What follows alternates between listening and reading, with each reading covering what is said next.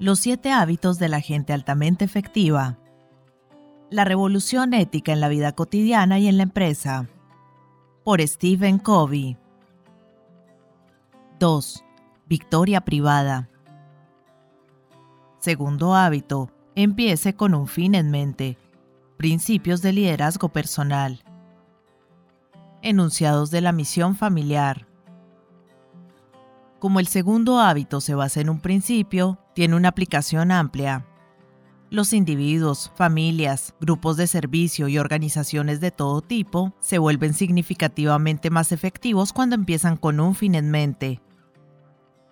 Muchas familias se desenvuelven sobre la base de crisis, estados de ánimo, arreglos transitorios y gratificaciones instantáneas, y no en principios sanos.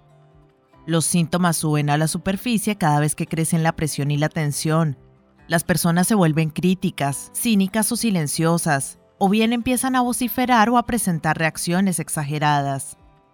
Los niños que observan esos tipos de conducta crecen pensando que los únicos modos de resolver los problemas son la lucha o la evasión. El núcleo de toda familia es lo que no cambia, lo que siempre estará allí. Un punto de vista y valores compartidos, al redactar un enunciado de la misión de la familia, damos expresión a sus verdaderos cimientos. Ese enunciado de la misión se convierte en la constitución de la familia, su norma, el criterio para la evaluación y la toma de decisiones. Le otorga continuidad y unidad, así como dirección. Cuando los valores individuales se armonizan con los de la familia, todos sus miembros trabajan juntos con fines comunes profundamente sentidos. Una vez más, el proceso es tan importante como el producto. El hecho mismo de escribir y redefinir un enunciado de la misión se convierte en un modo clave para mejorar la familia. El trabajo conjunto para redactar un enunciado de la misión genera CP para vivirlo.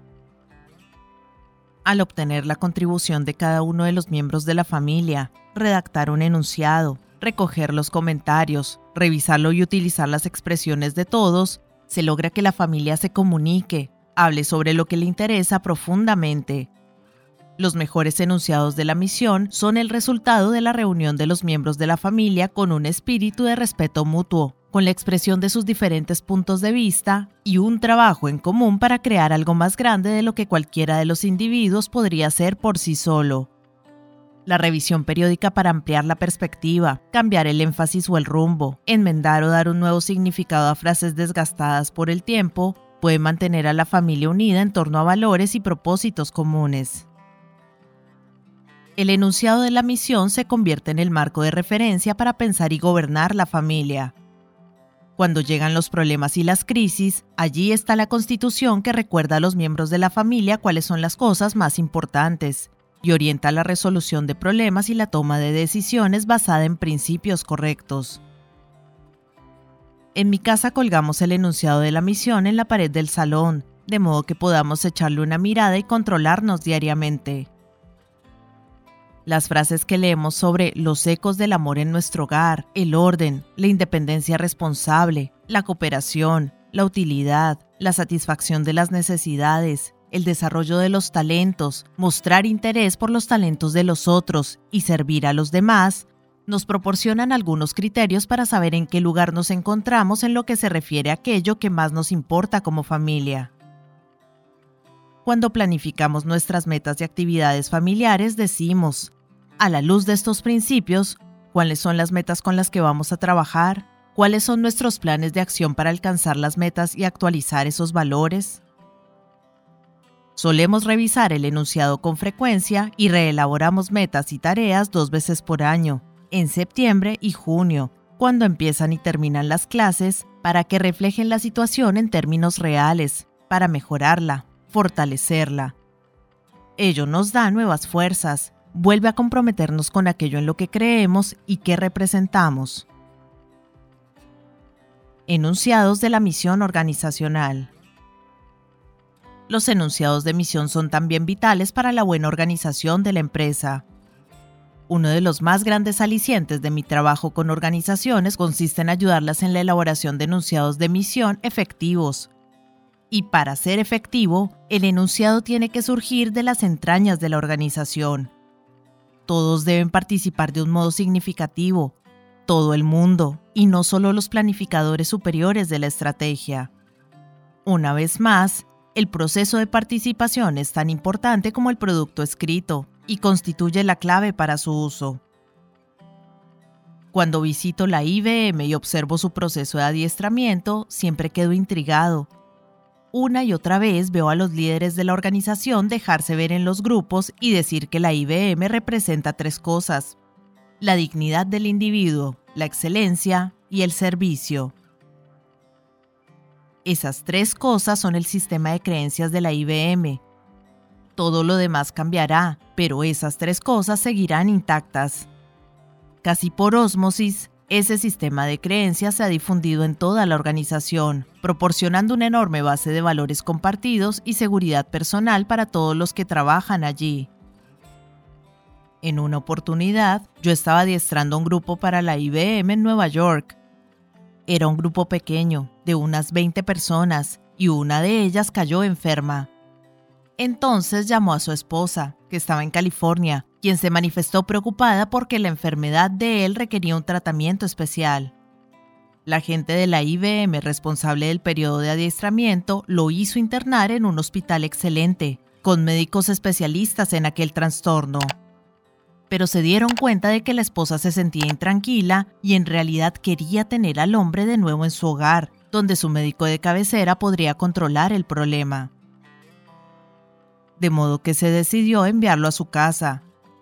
Preocupados por el tiempo que se tardaría en llevarlo hasta el avión y esperar un vuelo comercial, lo llevaron en helicóptero al aeropuerto y para hacerlo llegar a California alquilaron un avión especial.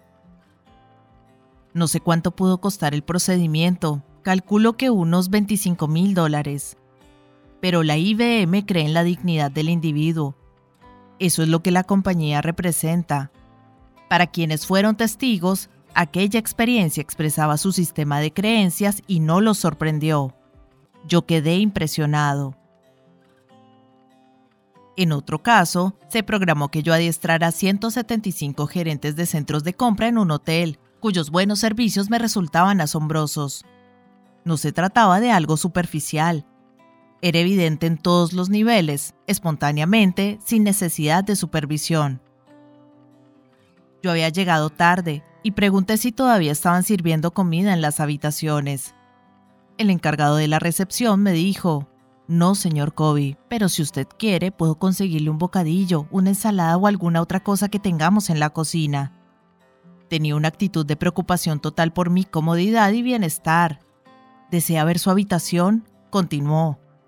¿Tiene todo lo que necesita? ¿Qué puedo hacer por usted? Estoy aquí para servirle. Allí no había ningún supervisor controlándolo. Aquel hombre era sincero. Al día siguiente estaba dando una conferencia cuando me di cuenta de que no tenía todos los rotuladores de color que necesitaba de modo que salí al hall durante un breve descanso y encontré un botones que corría hacia otra convención. Tengo un problema, le dije. Estoy dando una conferencia ante un grupo de gerentes y solo dispongo de un breve descanso. Necesito algunos rotuladores de colores. Él obró con prontitud, con una solicitud casi extrema. Echó una mirada a mi nombre en la tarjeta identificatoria y me dijo, Señor Kobe, le solucionaré el problema. No me dijo, no sé a dónde ir para conseguir los rotuladores, ni tampoco pregunta en recepción. Se hizo cargo él mismo y me hizo sentir que lo consideraba un privilegio. Más tarde, yo me encontraba en una galería lateral, observando algunos objetos de arte. Un empleado del hotel se me acercó. Señor Kobe, me preguntó, ¿no quiere ver un libro que describe los objetos de arte de este hotel? Qué manera de anticiparse, qué orientación hacia el servicio. Después vio a un empleado subido a una escalera limpiando las ventanas de la galería. Desde aquel lugar advirtió que en el jardín una mujer tenía una pequeña dificultad con un andador. No había llegado a caerse y estaba con otras personas. Pero el hombre bajó de la escalera, salió al jardín, trajo a la mujer a la galería y se ocupó de que se la atendiera adecuadamente. Después volvió a limpiar las ventanas. quise descubrir de qué modo aquella organización había creado una cultura en la que las personas estaban tan comprometidas con el valor del servicio al cliente. Entrevisté a mayordomos, camareras, botones del hotel y descubrí que esa actitud impregnaba las mentes, los corazones y las conductas de todo el personal. Al atravesar la puerta trasera de la cocina, vi una leyenda con el valor central, cuidadoso servicio personalizado Finalmente hablé con el gerente y le dije, mi trabajo es ayudar a las organizaciones a desarrollar un fuerte carácter de equipo, una cultura de equipo. Estoy sorprendido por lo que usted tiene aquí. ¿Quiere conocer la clave real? me preguntó. Entonces me mostró el enunciado de la misión de la cadena de hoteles. Después de leerlo, tuve que reconocer que era un enunciado perfecto. Pero, agregué, yo conozco muchas empresas que tienen enunciados de misión perfectos. ¿Quiere ver el de este hotel? Preguntó. ¿Quiere decir que he elaborado uno en especial para este hotel? Sí. ¿Diferente del de la cadena de hoteles? Sí, está en armonía con ese, pero el nuestro concierne a nuestra propia situación, a nuestro ambiente, a nuestro tiempo. Me entregó otro papel. ¿Quién elaboró este enunciado de misión? Le pregunté. Todos, fue la respuesta. ¿Todos? ¿Realmente todos? Sí. ¿Los mayordomos? Sí. ¿Las camareras? Sí. ¿Los conserjes? Sí. ¿Quiere ver el enunciado de misión escrito por las personas que lo recibieron ayer por la noche? Extrajo un enunciado de misión escrito por ellos mismos y que estaba junto con todos los otros enunciados de misión, participaban todos en todos los niveles. El enunciado de misión de aquel hotel era el eje de una gran rueda. A partir de él proliferaban los enunciados de misión meditados, más especializados, de grupos particulares de empleados. Se utilizaba como criterio para tomar decisiones. Clarificaba lo que aquellas personas querían conseguir, el modo en que se relacionaban con el cliente y entre ellas mismas afectaba el estilo de administradores y líderes, afectaba el sistema de remuneraciones, incidía en el reclutamiento de personal, en su adiestramiento y desarrollo. Esencialmente, cualquier aspecto de aquella organización estaba en función de aquel eje, de aquel enunciado de misión. Más tarde visité otro hotel de la misma cadena, y lo primero que hice al registrarme fue pedir que me mostraran el enunciado de misión lo que hicieron enseguida. En aquel hotel llegué a comprender un poco más el lema cuidadoso servicio personalizado. Durante un periodo de tres días observé todas las situaciones posibles en las que podía solicitarse un servicio. En todos los casos el servicio se brindaba de un modo admirable, excelente y siempre muy personalizado. Por ejemplo, en la zona de la piscina le pregunté al encargado dónde estaba el bar él me acompañó hasta el lugar. Pero lo que más me impresionó fue ver que un empleado, por iniciativa propia, le contaba a su jefe un error que había cometido. Habíamos pedido un servicio en la habitación y se nos indicó cuánto iba a tardar.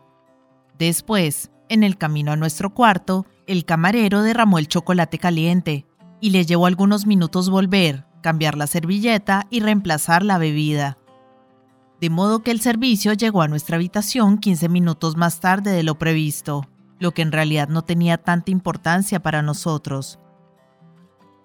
Sin embargo, a la mañana siguiente, el encargado del servicio de habitaciones nos llamó por teléfono para disculparse y nos invitó a tomar el desayuno en el buffet o en nuestra habitación sin cargo alguno, para compensar de algún modo el anterior inconveniente qué significa en cuanto a la cultura de una organización el hecho de que un empleado advierte de su falta aunque nadie más la conozca para que el encargado pueda atender mejor al cliente? Como le dije al gerente del hotel anterior en el que me había alojado, conozco muchas empresas con enunciados de misión impresionantes. Pero existe una diferencia real, toda la diferencia del mundo, entre la efectividad de un enunciado de misión creado por todos los miembros de la organización y la de otro redactado por unos pocos ejecutivos de nivel superior entre paredes color caoba. Uno de los problemas fundamentales de las organizaciones, entre ellas las familias, consiste en que las personas no están comprometidas con las determinaciones de otras personas para con sus vidas. Simplemente no las compran. No son accionistas morales de la empresa. Siempre que he trabajado con organizaciones, me he encontrado con personas cuyas metas son totalmente distintas de las metas de la empresa. Por lo general, los sistemas de recompensa eran completamente incongruentes con el sistema de valores enunciado. Cuando empecé a trabajar con compañías que ya habían elaborado algún tipo de enunciado de misión, les preguntaba, ¿cuántas de las personas que están aquí saben que ustedes tienen un enunciado de misión? ¿Cuántos de ustedes saben lo que contiene? ¿Cuántos participaron en su creación? ¿Cuántos realmente lo comparten y utilizan como marco de referencia en la toma de decisiones? Sin participación no hay compromiso, Destaque esta frase, subráyela, haga una señal al margen, póngale un asterisco. Sin participación no hay compromiso.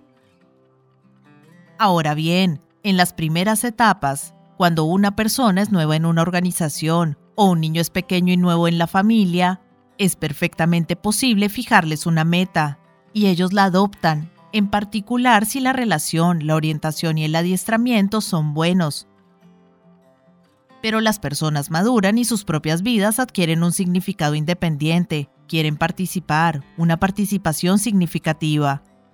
Y si no tienen participación, no comparten.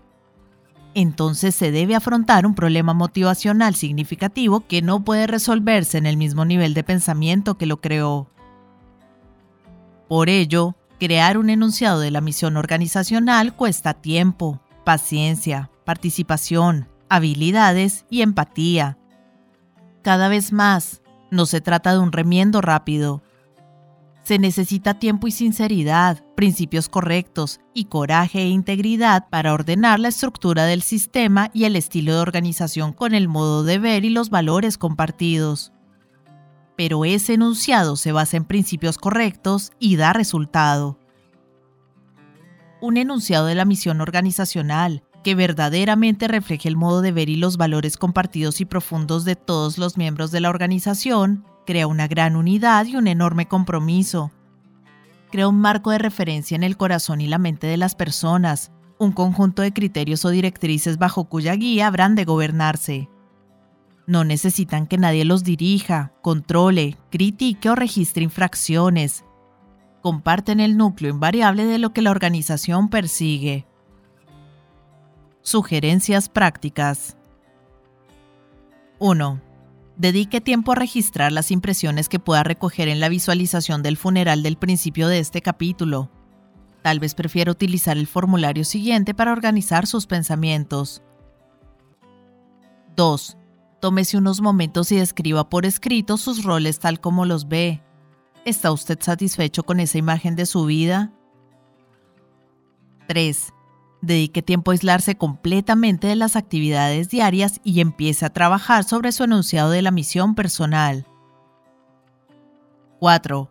Recorra el cuadro del apéndice A que muestra los diferentes centros y señale aquellos con los que se identifica. ¿Forman estos una pauta para su comportamiento en la vida?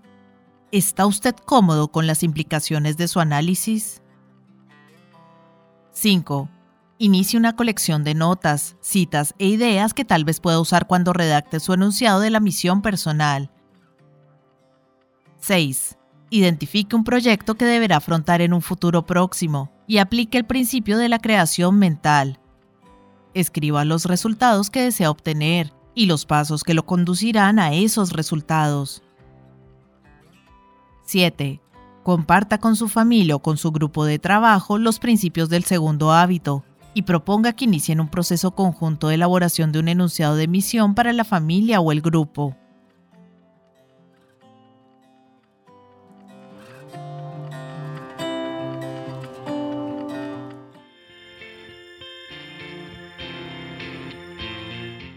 Hola gente, ¿cómo están? Mi nombre es Carolina, yo soy la voz de Audiolibros Leyendo Juntos.